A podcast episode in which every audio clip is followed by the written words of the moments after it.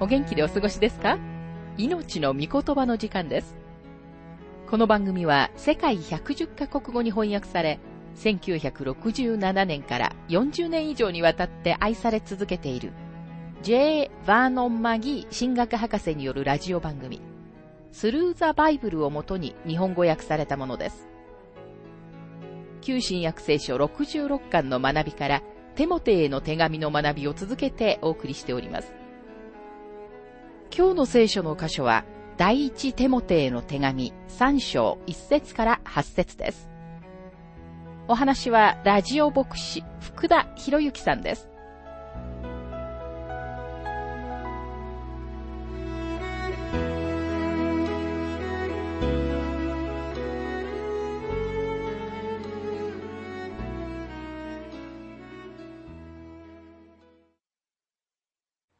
第一手モて三章の学びをしていますが、人がもし監督の職に就きたいと思うなら、それは素晴らしい仕事を求めることであるという言葉は真実です。という言葉は真実ですという箇所は、という言葉は誠実ですとも訳すことができます。言い換えれば、この言葉は、時間というテストに耐えてきたということです。この言葉には信頼することができます。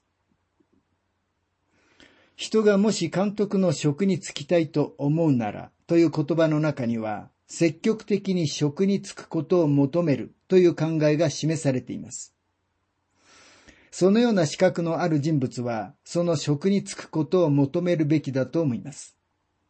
その人は神様の御霊が自分にくださった賜物を使うことのできる場所を求めるべきなのです。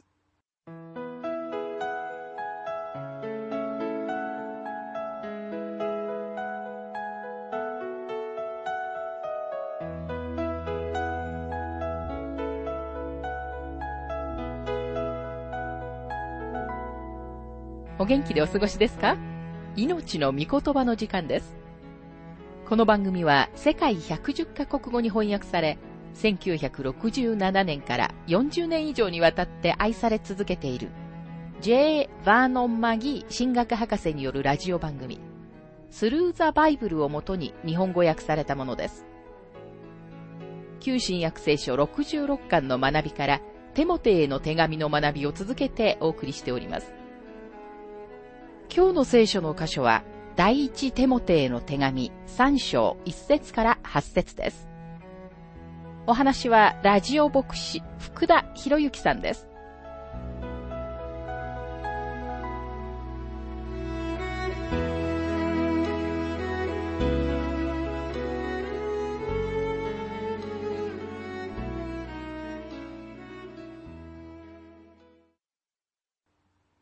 もし神様の御霊がその人に賜物を与えてはおられず、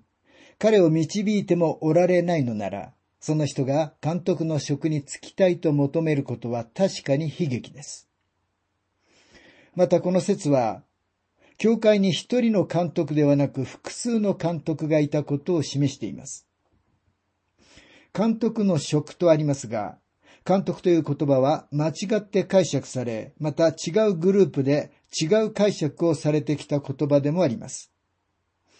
教会政治を監督制で行っている人々は、この言葉とその解釈に大きな強調点を置きます。実際監督、ビショップとは、監督する人、オーバーシア、管理者を意味します。初代教会では、牧師はいくつか違った肩書きで呼ばれていました。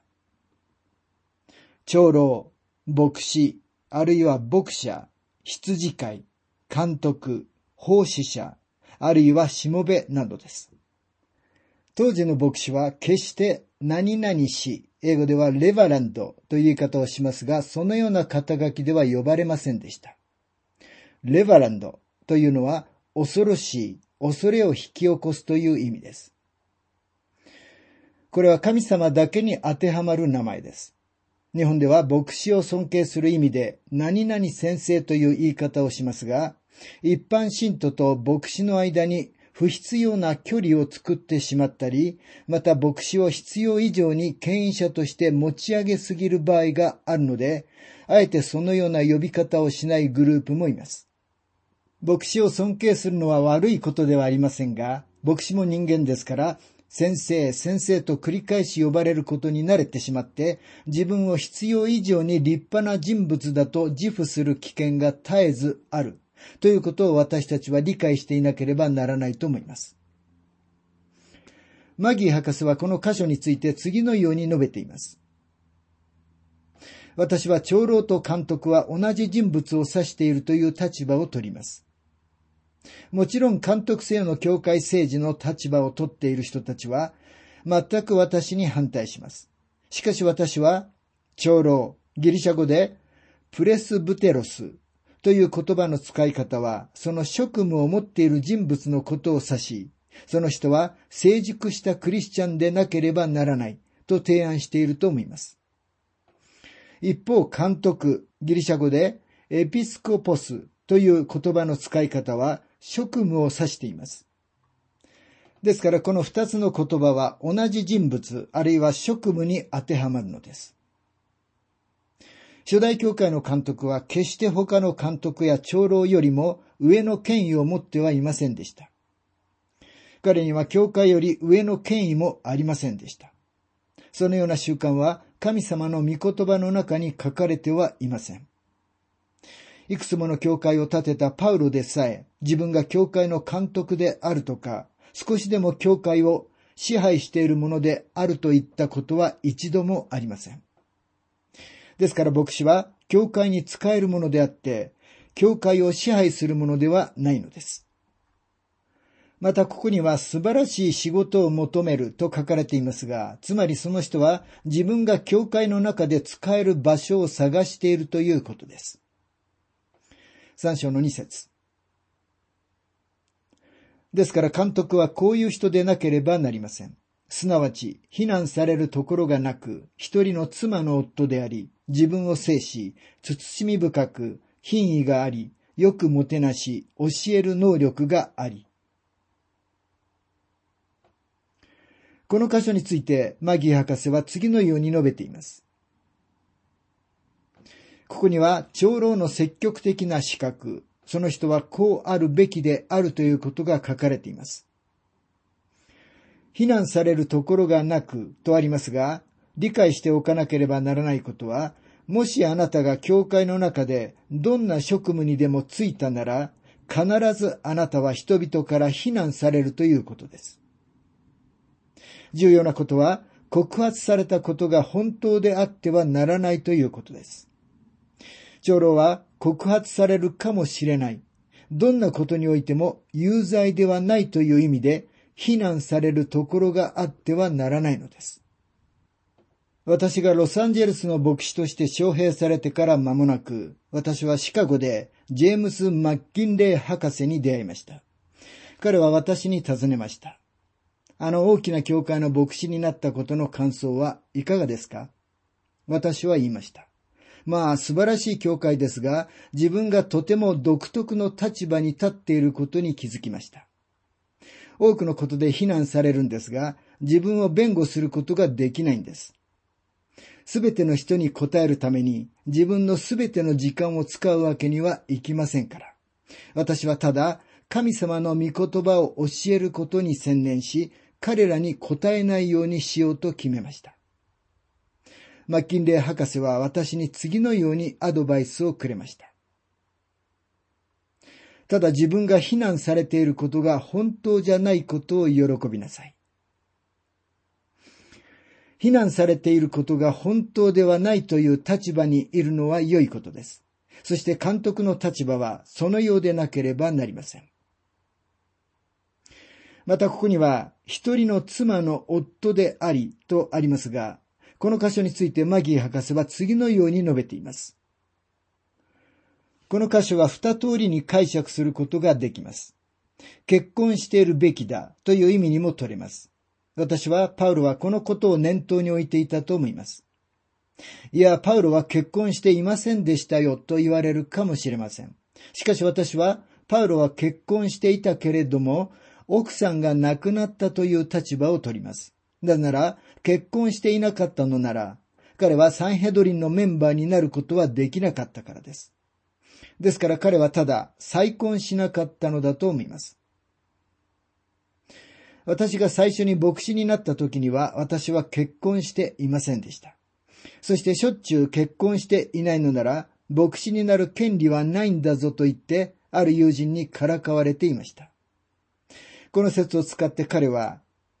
君は一人の妻の夫でなければならないんだというのです。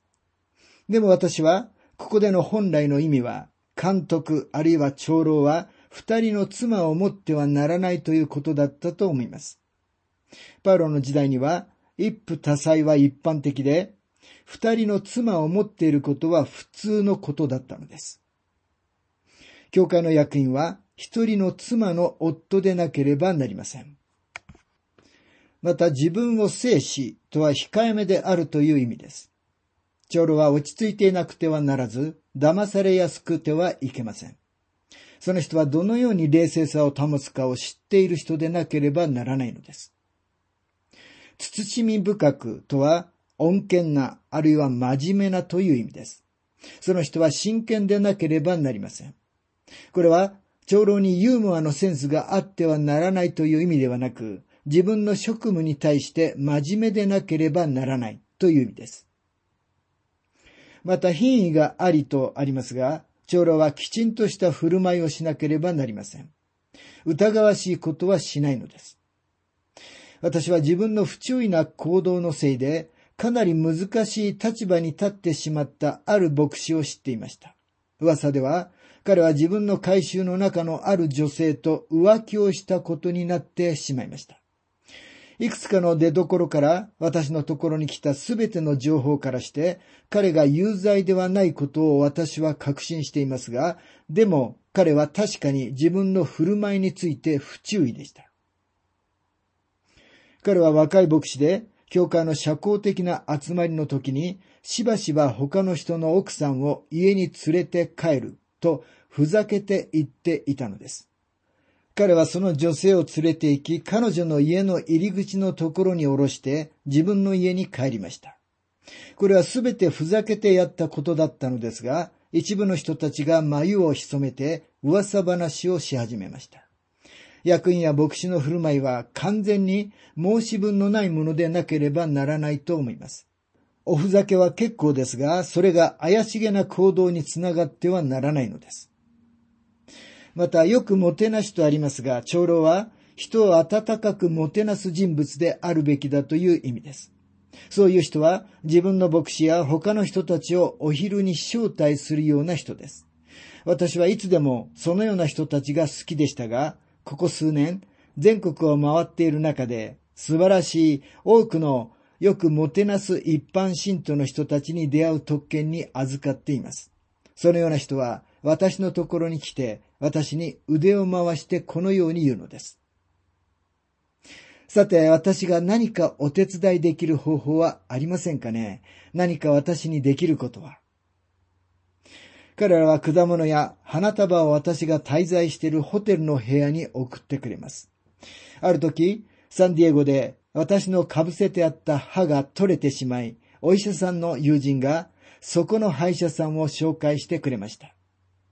その歯医者さんはとても素晴らしい人物だったので、私は未だにサンディエゴまで歯を治してもらいに行きます。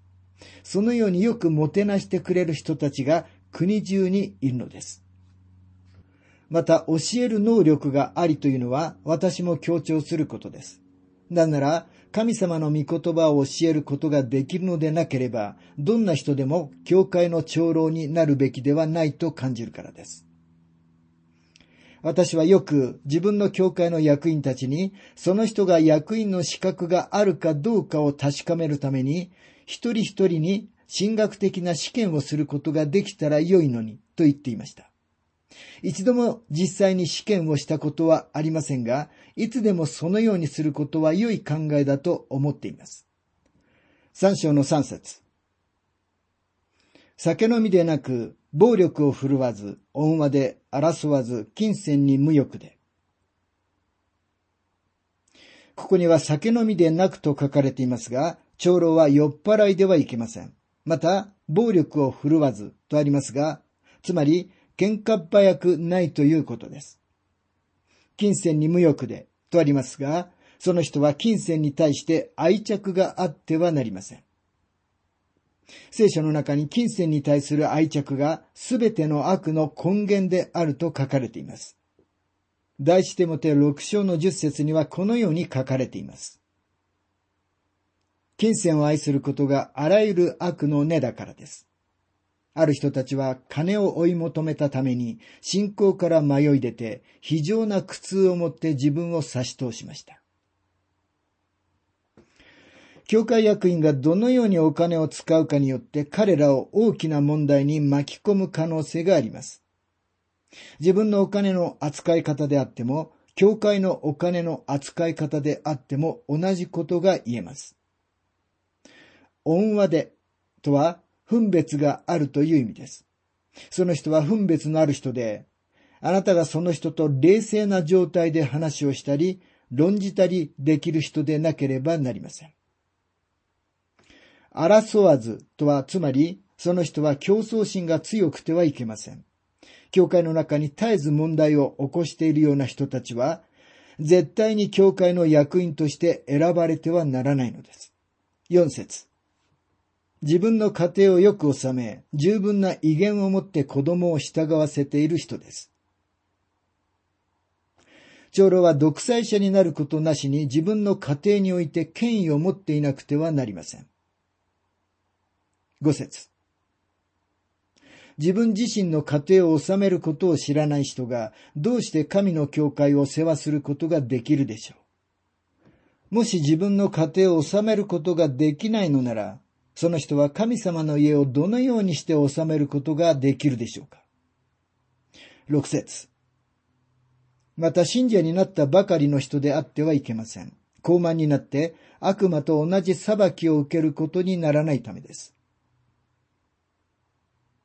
信者になったばかりの人であってはいけませんと書かれていますが、時々ある人が改心すると、改心の次の週には教会役員にさせられるとか、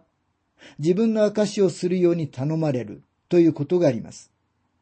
その人はまだ準備ができていません。このことは今日気をつける必要のあることです。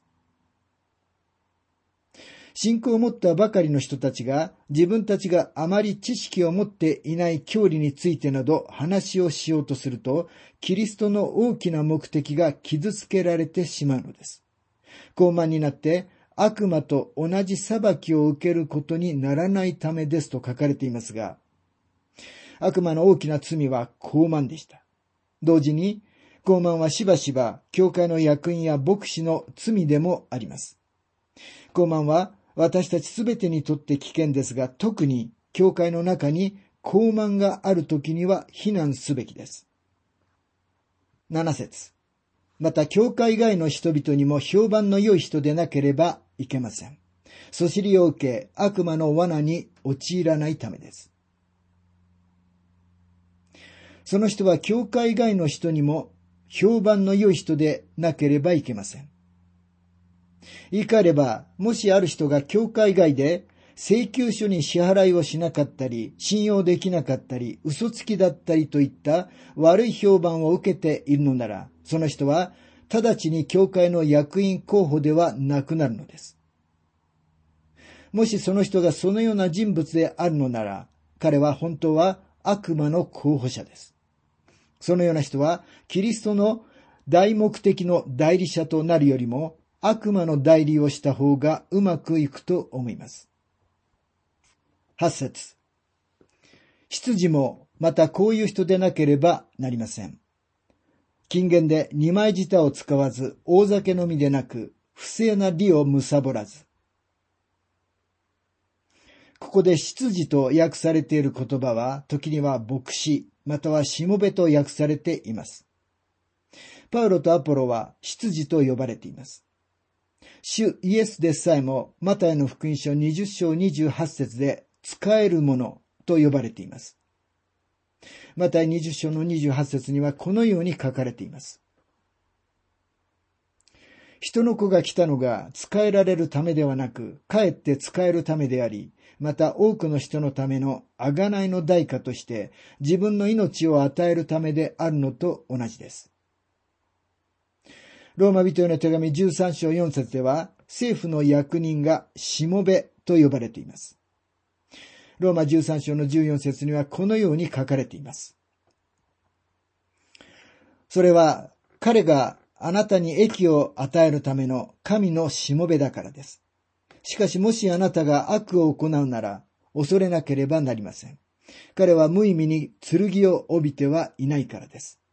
彼は神のしもべであって、悪を行う人には怒りを持って報います。執事、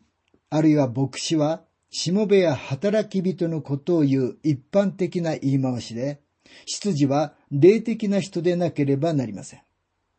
私たちは大抵その人が成功したビジネスマンであるから良い執事になると考えてしまいます。その基準で執事に選ばれた人たちがあまりにも多すぎます。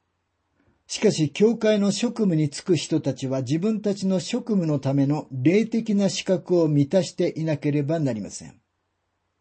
教会が霊的な世界との接触を保たなくなると、この世界との接触もなくなってしまうといった人がいます。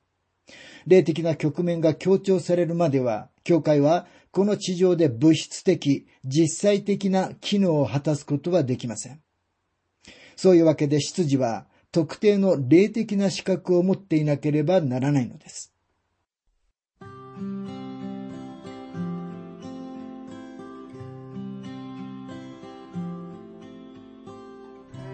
命の御言葉お楽しみいただけましたでしょうか？今回は長老の資格というテーマで第一テモテへの手紙3章1節から8節をお届けしました。お話はラジオ牧師福田博之さんでした。なお、番組ではあなたからのご意見、ご感想、また聖書に関するご質問をお待ちしております。お便りの宛先は、郵便番号592-8345大阪府堺市浜寺昭和町4-462浜寺聖書協会命の御言葉の係メールアドレスは全部小文字で ttb.hbc.gmail.com です。どうぞお気軽にお便りをお寄せください。それでは次回までごきげんよう。